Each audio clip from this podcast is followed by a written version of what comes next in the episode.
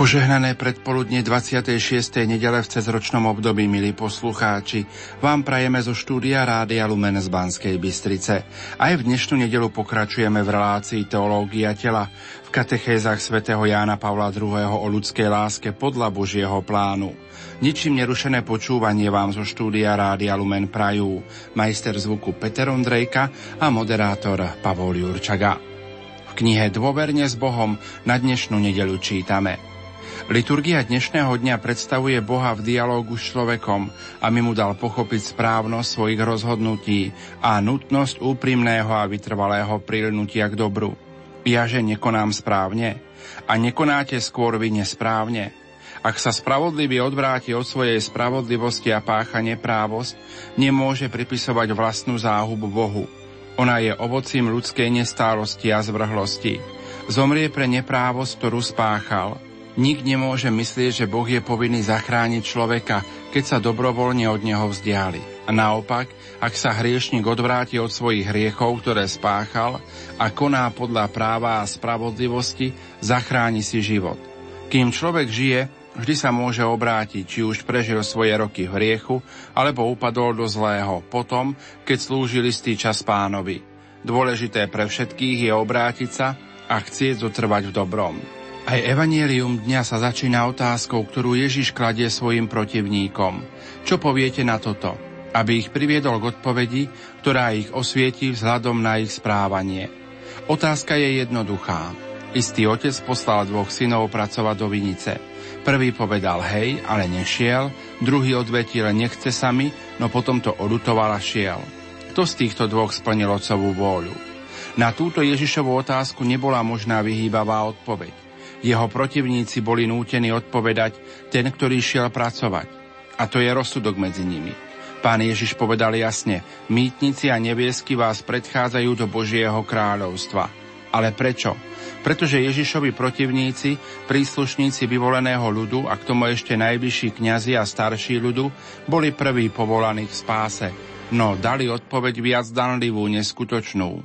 A sú to tí istí, o ktorých pán povedal – hovoria a nekonajú.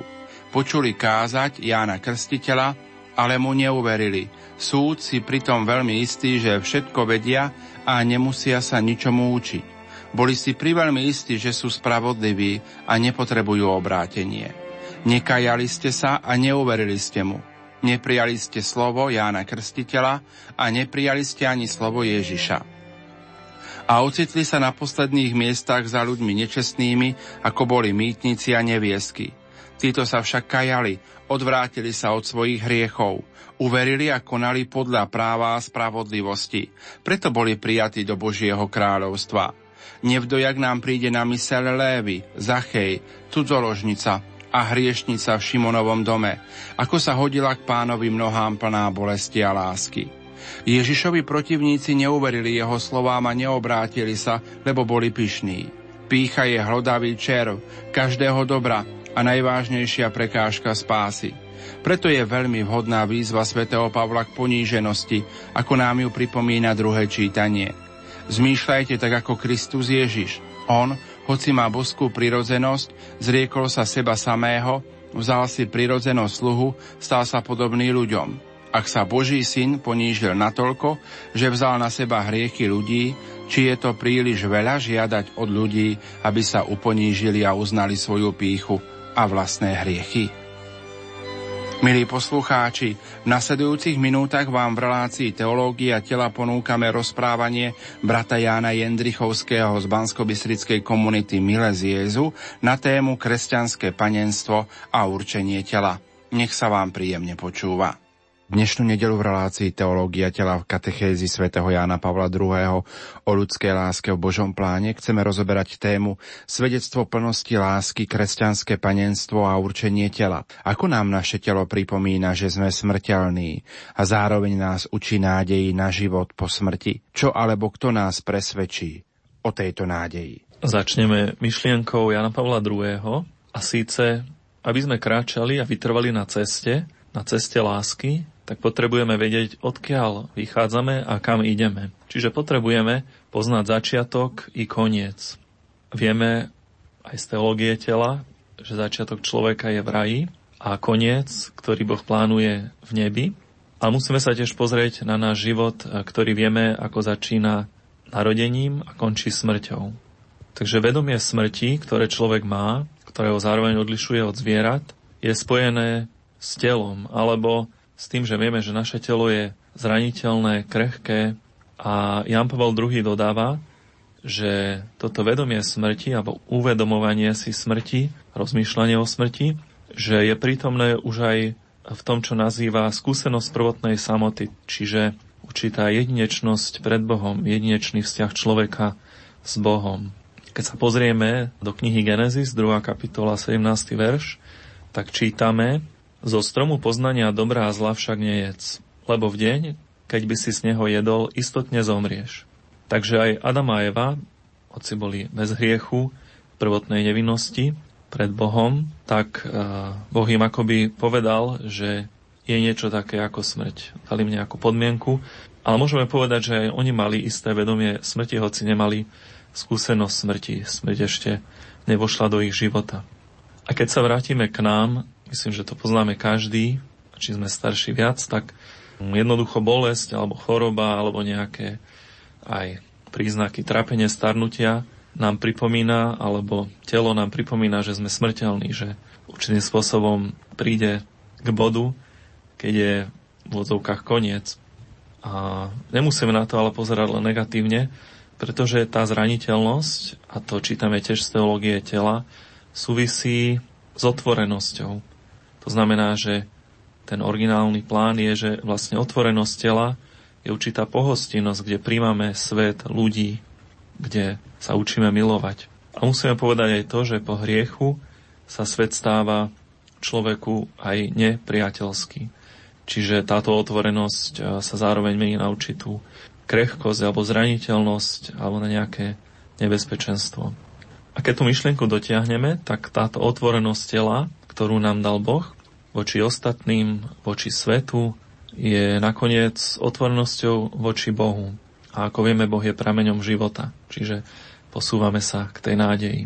Teraz sa obrátim na Bibliu a zo Žalmu 73 čítame, že hoci mi hynie telo i srdce, Boh je Boh môjho srdca a podiel väčitý. Čiže Biblia nám nejakým spôsobom silne hovorí, že Boh alebo tento vzťah k Bohu, hoci srdce to telesné hynie, tak predsa dáva, vklada do toho srdca podiel väčitý. Čiže usudzujeme, že aj telo vlastne musí nejakým spôsobom svedčiť o tom, že vzťah s Bohom má byť, alebo je trvalý.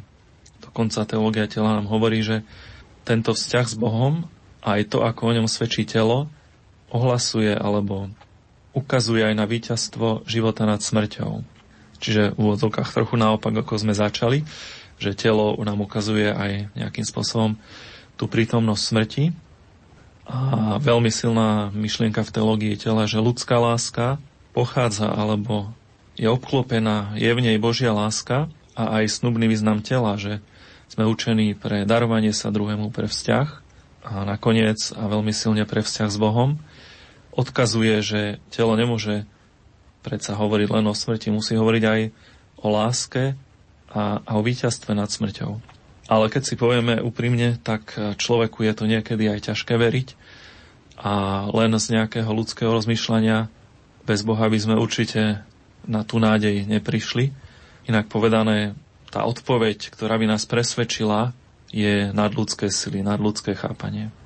A preto sa obrátime k Ježišovi, pretože jeden z základných takých pilierov teológie tela je výrok Ježiša v Matúšovi 22 keď Ježiš hovorí, keď vlastne v nejakej tej hádke s farizejmi alebo saducejmi hovorí, teda bolo to so saducejmi, ktorí neverili vo vzkriesenie tela alebo vo vzkriesenie človeka po smrti.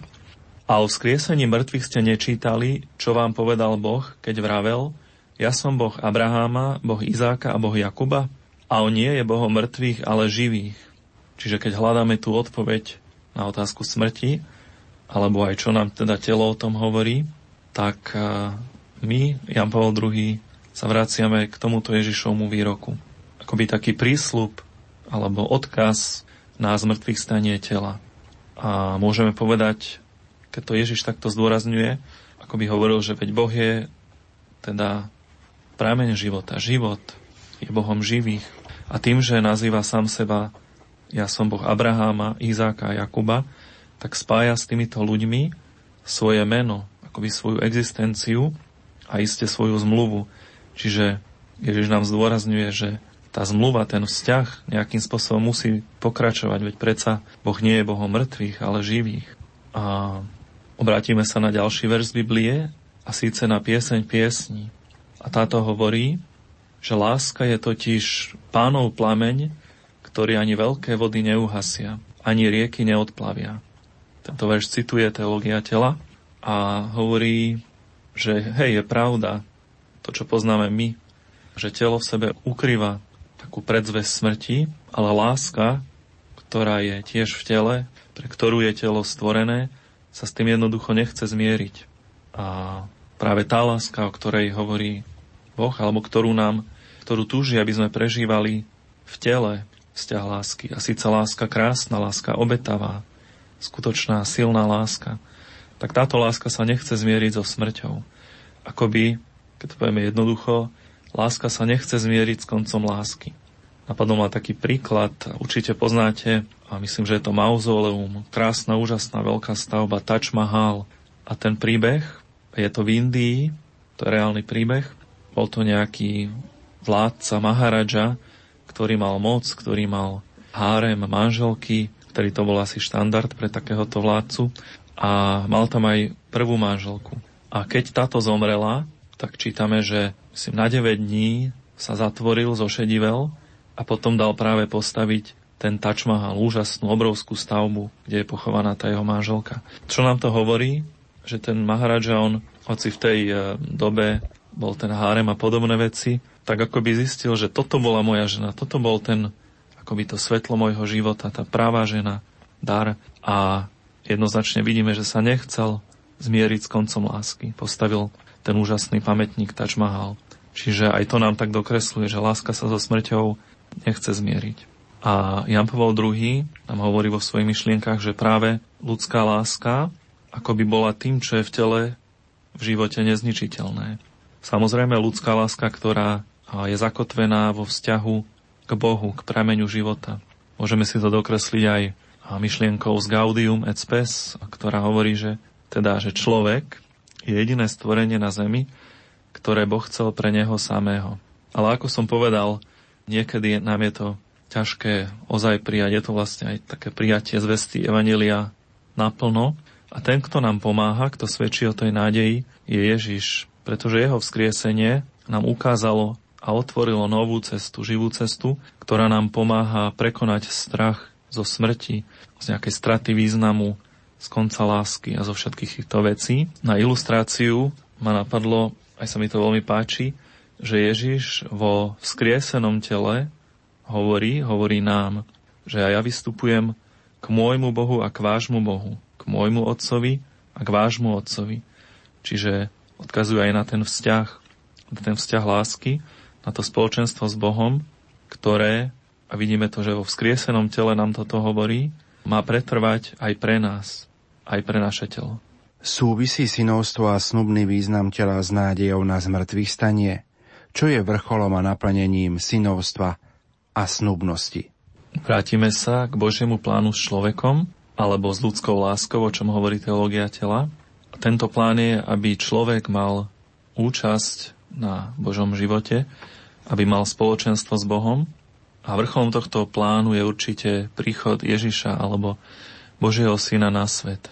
A v predchádzajúcej otázke sme povedali, že Boh sa zjavil alebo pomenoval som Boh Abraháma, Izáka a Jakuba. A keď sa posunieme k novému zákonu, tak e, svätý Pavol v druhom liste Korintianom píše Boh a Otec nášho pána Ježiša Krista. Ako vidíme ten posun možno väčšie odhalenie, naplnenie toho mena. Boh, Otec nášho pána Ježiša Krista. A tu sa dostaneme opäť k otázke synovstva, čiže Ježiš je syn Otca, Božím synom a toto, jeho synovstvo, môžeme povedať väčšné synovstvo, vyjadruje aj jeho telo, Kristovo telo. Vieme, že Ježiš všetko príjma od Otca, je synom, je dokonalým synom, väčšným synom. Veľmi pekne vidíme aj, že je synom človeka, je synom Pany Marie. A ako sme viackrát povedali, Boh je predsa prameň života. Čiže keď hovoríme o synovstve alebo o Ježišovom synovstve, tak uh, musíme povedať, že práve synovstvo a Ježišovo synovstvo zvlášť odkazuje na vzťah s Bohom, vzťah s darcom života, teda môžeme povedať so životom. Týka sa to aj nás samozrejme. Napríklad svätý Jan hovorí v úvode Evanília, Boh dal moc im stať sa Božími deťmi, teda nám. Takže môžeme povedať, že Ježišové väčšie synovstvo alebo tento dar, ktoré v ňom, v jeho tele, prišlo konkrétne medzi nás na svet, je zároveň darom väčšného života pre nás, pre nás ľudí. Samozrejme predpokladá to, že aj my zatúžime alebo odpovieme na to pozvanie Boha Otca, aby sme začali žiť synovstvo, aby sme sa učili od Ježiša ho žiť. A musíme povedať aj to, že je to dneska dosť ťažké, pretože svet alebo doba tlačí skôr akýsi individualizmus alebo v úvodzovkách úplnú nezávislosť, taký nejaký nafúknutý, ale v podstate deformovaný obraz slobody, ktorý sa, bohužiaľ, nakoniec prejavuje aj uzavretosťou voči životu, napríklad antikoncepcia, alebo uzavretosťou voči práve tomu prežívaniu, skutočnému prežívaniu lásky v tele, úprimnému sebadarovaniu. A to vidíme, že vedie k časnej smrti, napríklad potraty, ale aj k väčšnej smrti. Takže toto nejaké, ako súvisí synovstvo so zmrtvých staním, so životom, väčšným životom, je veľmi dôležitá otázka a máme sa to učiť od Ježiša. Alebo ako nás Otec pozýva do tohto vzťahu. A tu, tu máme ďalší pojem, a síce poslušnosť, ktorý dneska tiež nie je až taký populárny, ale práve tá poslušnosť e, Ježiša Otcovi, ktorá bola z lásky k nemu a z lásky k nám, tak premohla smrť. A vieme, že Ježiš prišiel v tele smrteľnom, tak sa k nám chcel priblížiť, môžeme povedať aj znížiť, že prišiel v tele smrteľnom, hoci je Boh. A práve tá poslušnosť Otcovi, ktorá ho priviedla až na kríž, sa práve stala začiatkom tohto víťazstva nad smrťou. Môžeme to povedať aj tak, že ak je synovstvo vzťahom s Bohom, s Bohom Otcom, ktorý je darca života, tak práve v synovstve, v tom vzťahu príjmame život. A Ježiš, ktorý bol synom až do krajnosti, tak práve smrťou premohol smrť. To je jeden z takých kresťanských paradoxov, ale práve cez synovstvo, cez tento vzťah môžeme to lepšie pochopiť. A otec, keď vzkriesil syna z mŕtvych, tak e, potvrdil, alebo aj ukázal nám práve jeho telo, vzkriesené telo, že to synovstvo, ten vzťah k nemu, ten najkrajší vzťah k nemu synovstvo, že je plné života, že je nezničiteľné. A vieme, že Ježišovo oslavené telo už nezomiera. Dokonca je premenené, môže chodiť cez steny, ale to najdôležitejšie vyjadruje väčší život, väčšie synovstvo. Už nezomiera. A je zaujímavé, čo Ježiš hovorí, je to zapísané v Evangeliu svätého Jána. Je pre vás lepšie, aby som odišiel, lebo ak neodídem, tešiteľ k vám nepríde. Ale keď odídem, pošlem ho k vám. Sa to nám môže zdať tiež také paradoxné, ale vlastne Ježiš po smrti vo vzkriesenom tele, ktoré je teda vyjadrením jeho väčšného synovstva, sa zjavuje jedenáctim ženám Pane Marii, ale keď odišiel a dal nám Ducha Svetého, aby sme ho mohli vnútorne poznávať, tak je vlastne s každým človekom. A teda povedali sme niečo o synovstve a aj o tom snubnom význame tela, ktorý je práve v tom, že Ježiš na kríži sa nám úplne daroval, aby sme my mohli prijať tento dar aj synovstva, aj opäť mať vzťah s Bohom, tak zničil vlastne tú prekážku, bariéru, hriech. Takže vidíme, že je tu v Ježišovom živote toto veľké darovanie, ktoré vyjadruje alebo naplňa to, čo Jan Pavel II volá snubný význam tela a dotkneme sa toho, že ako to vlastne, ako to je toto naplnenie snubnosti. Keďže hovoríme, Ježiš je väčší syn, úplný syn Otca, tak uh, vlastne všetko dostáva, všetko príjma od Otca. To znamená aj to, že všetko môže darovať.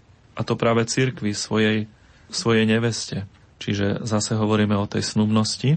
Taký príklad ma napadol že napríklad Sveta Terezia Zavili, ktorá písala úžasné knižky, mala extázy, mala úžasný vzťah s Bohom, tak povedala nakoniec aj to, že zomieram ako verná dcéra církvy.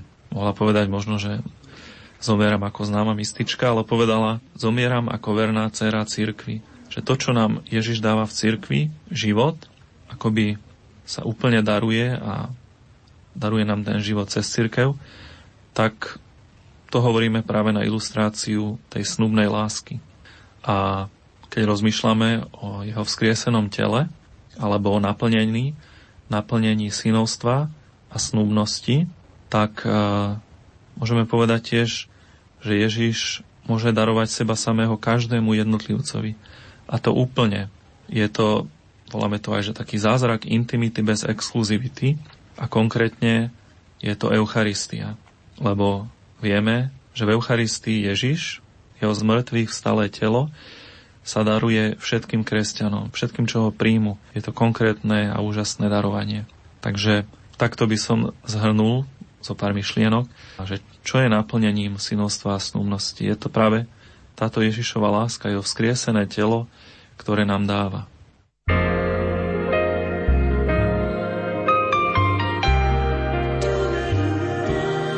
Si prostý ako dieťa, k novým hĺbkam dovedie. Lumen. Milí poslucháči, v uplynulých minútach sme vám ponúkli rozhovor s bratom Jánom Jendrichovským z bansko komunity Miles Jezu na tému kresťanské panenstvo a určenie tela. O týždeň budeme v tomto rozhovore pokračovať. Požehnanú nedelu vám zo štúdia Rádia Lumen Prajú. Majster zvuku Peter Ondrejka a moderátor Pavol Jurčaga.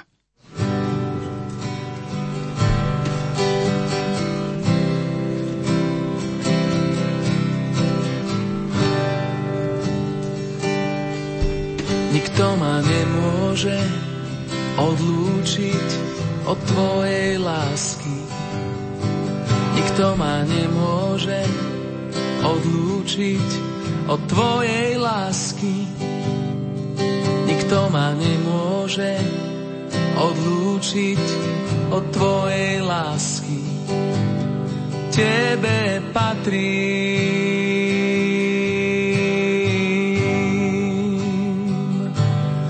Tebe patrí.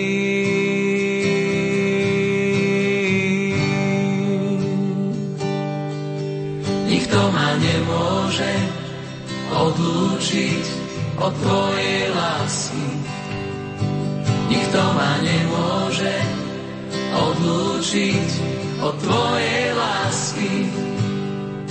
Nikto ma nemôže odlúčiť od Tvojej lásky. Tebe patrí.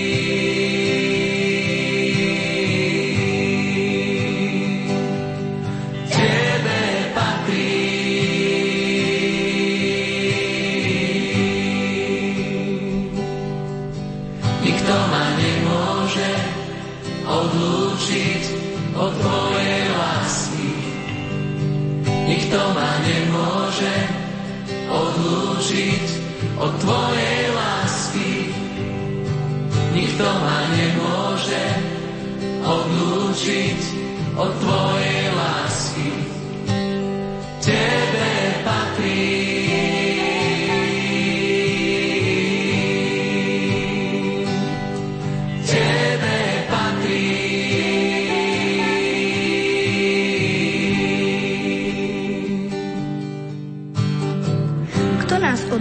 Od lásky Kristovej, či súženie, alebo úzkosť, alebo prenasledovanie, alebo hlad, alebo nahota, alebo nebezpečenstvo, alebo meč?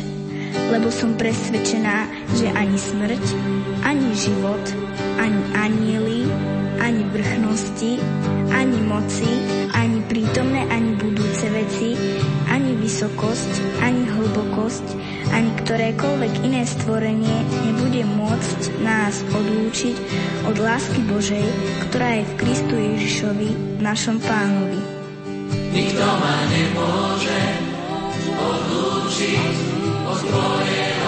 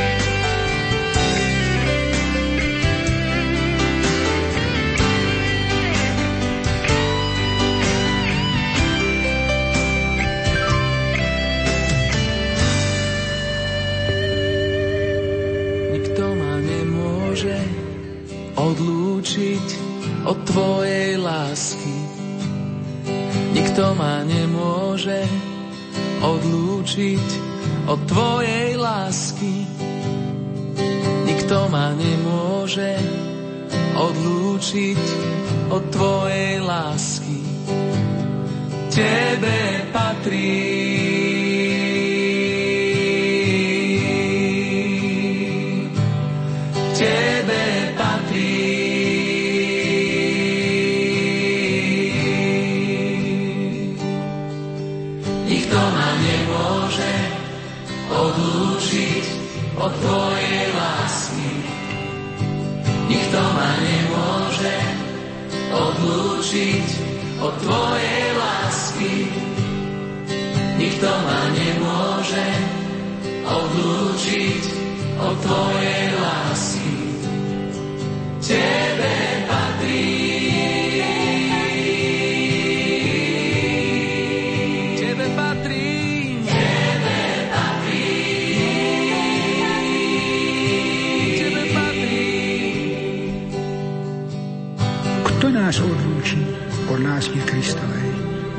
súženie, alebo úzkosť, alebo prenasledovanie, alebo hlad, alebo nahota, alebo nebezpečenstvo, alebo meč?